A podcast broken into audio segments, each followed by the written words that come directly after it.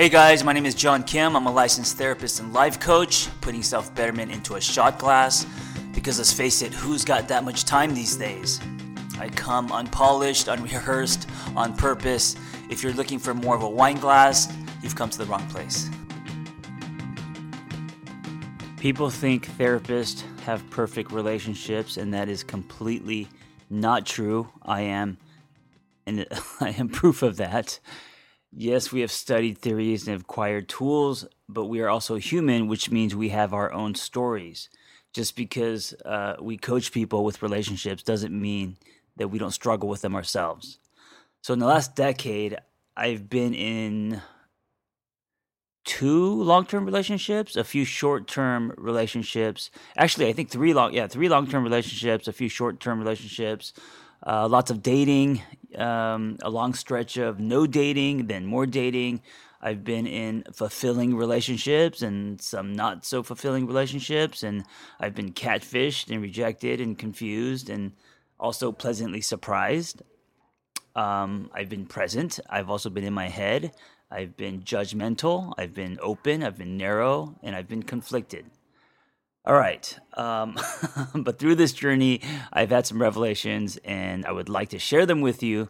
Uh, partly because they may help you, but most mostly because um, I need to get this shit out. All right. So you can be my therapist today. Um, here are some of my learnings, and uh, I'm going to give you seven of them. But also know that uh, you know you constantly learn for the rest of your life about love. Love is one of those things where um, it doesn't you you can't master it, right? It's something that you learn.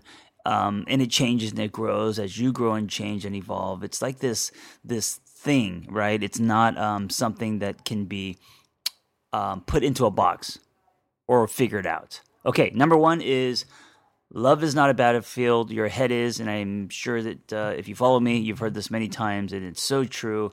Uh, yes, love can feel like tiptoeing through a forest of explosives, and that's probably what uh, Pat Benatar was feeling when she wrote that song. But ultimately, it's everything in between our ears that gives us that experience our thinking, wiring, definitions, triggers, insecurities beliefs about ourselves, all formed from our story, which includes previous love experiences. The destruction is real, but where it comes from is not love itself. It comes from us, right? toxic, uh, the the to- I can't say this word. To- toxicity, toxicity. Oh, do, I have a master's degree and I can't say toxicity. There's a few words I just can't say. Why can't I say this? Toxic Okay, how do I? Toxicity. Guys, I'm not a quitter. I'm to say this fucking word if it takes me 20 minutes. Toxicity. Toxicity. Okay, I'm okay with that. Doesn't come from love. It comes from the toxic the toxic shit doesn't come from love it comes from a self um, a lack of self-awareness right tools lack of um, tools uh, and the dynamic of the relationship like jealousy doesn't come from love it comes from our own insecurities right jumping to conclusions doesn't come from love uh, or, or making assumptions based on feelings instead of facts. All that comes from our own cognitive distortions the way that we think. So basically love is not a battlefield your head is. Um, if you're uh, if not your head then then then your head or both. That was a really bad joke. I'm sorry. Okay but it's what's happening in our head that creates a feeling like we're in a war zone. So be aware of your thoughts and question what's true, what's distorted, and what's residue from your past. And that's why I always say love without your past. Okay, number two, there is no such thing as perfect. I know that we all want to believe that uh, there is uh, the, the you know the quote unquote perfect partner, and if you think that there is perfect, you're going to be searching for a very long time. There is no perfect. And also, you're not perfect, right? So you have to be kind to yourself. We all love the best that we can with what we have. Um, hopefully, you're not an evil person out there trying to hurt and destroy people. Um, but no one is perfect. And if you're searching for perfect, your ocean's going to turn into a little tiny plastic swimming pool, meaning um, you're not going to have choices. Number three, dating can be fun. And I know that many of you, will disagree with this, but um, it can be fun. Really, it's possible. I've been there. It's happened to me. Um, it's all about the mindset. You know, I think the greatest mistake that people make with the dating process is having expectations. First of all, um, I understand that we meet and swipe and DM and, and all of this stuff, and we're filling in a lot of blanks and imagining what they're like. Um, and what, what's ha- what's happening is we're creating a cliff for for basically uh, disappointment. Um, so, I mean, I understand that swipe culture and filters and all of that, uh, and all the false advertising and the ghosting and all that is frustrating and it's ridiculous. Um, I understand that it, that dating has become uh, very superficial, right? We they, we we have turned into baseball cards. I get all that, but if you see dating not as dating, but if you see dating as almost like an experiment, right, to stretch you, um, see dating as a vehicle to learn more about yourself, what you want, what you're attracted to, instead of dating as a way to find quote unquote the one. We'll be right back after this brief message. In today's age, it's really hard to find the time to sit down and learn more, especially if you're like me and you're constantly on social media. So, I want to recommend an app I just discovered called Blinkist, It's the only app that takes the best key takeaways, right? It's like the Cliff Notes, the need to know information from thousands of nonfiction books and condenses them down into just 15 minutes so you can have things in a shot glass so you can read and or listen to. So 8 million people right now are on Blinkist and uh, this means that there's a massive growing library from self-help to business to history to whatever you want to uh, listen to. I like Blinkist because like I said, it's basically in less than 15 minutes, I can feel like I can fast track my path to a more intelligent, informed, healthy me. Blinkist has a special offer for you. Go to Blinkist.com slash angry to start your seven day free trial. That's B L I N K I S T. Blinkist.com slash angry and get your seven day free trial right now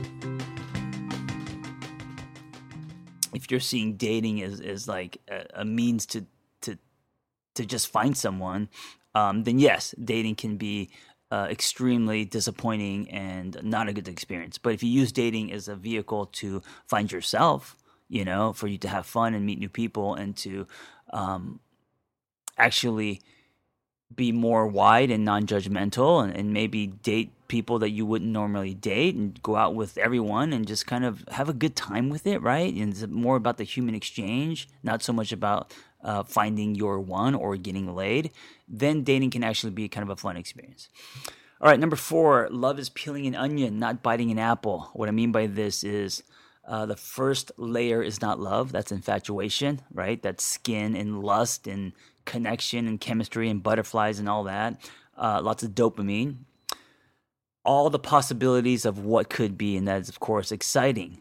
But I think that love doesn't happen until the layers are peeled, meaning it takes time to get to know someone, you know, until you see like all sides of someone, you don't really know them. So I think love isn't about the initial um, attraction. I think that's the first layer. I think love is about uh, truly peeling layers and getting to know um, someone in, in all their depths, right?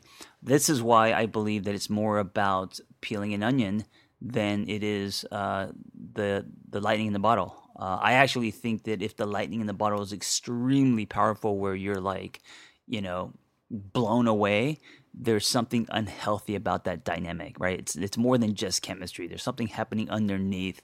Um, and and here's the thing: is that we because we've experienced that. Usually at a younger age, we compare our later love experience to, to that, and if it doesn't meet up, we think that it's not love, but it's probably or it can be healthy love. We just don't know yet because we haven't started peeling that onion. I, by the way, hate that uh, that saying peeling an onion. It just because you know onions smell. All right, number five. If someone wants to be with you, you will know. I get a lot of uh, emails and and um, questions about if someone likes me, you know, and, and, and they're, they're doing this, they're doing that. At the end of the day, I really believe if someone wants to be with you, you will know. Not necessarily through words, through action. And I think today, with uh, the dating landscape, there's a lot of room for miscommunication. There's a lot of texting going on. There's a lot of flir- flirting going on. But listen, if you are kind of not sure if someone is into you, chances are they're not because you will know through action, right? Uh, he may not be standing outside your window with a boombox over his head, uh, but you will know because he will uh, show in action that he's interested in you. Number six, no one's ever really ready for a relationship.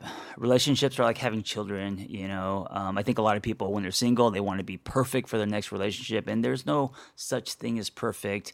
Uh, and, and the reason why you're never ready for a re- relationship is because you're only 50% of a relationship and you don't know what the other half is going to be like. And, and I mean, as you get to know the person, you do, but um, you can't, you know, pick in advance um, what tools the other person has, right? So you're you're never going to be ready, ready. You're going to be as ready as possible. Um, you're going to do as much as you can until you bring uh, everything that you want to bring to the table. And also, like, what does ready even really mean? You know, I think self help books, relationship articles, and seminars, and creates this kind of false image of what your internal life should look like before you decide to love someone. The truth is, you don't know when you're going to meet someone right? So, um,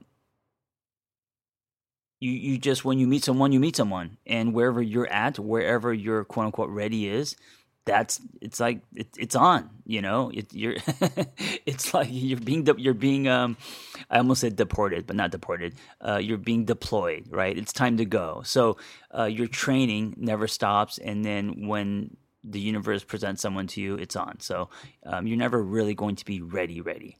All right, and then number seven, I'm going to say this will be the last one. Um, hold love, don't grab it. And I talk about this a lot. Um, it's so important. I think most people hold love, and behind holding love, um, like m- many grab love, right? And and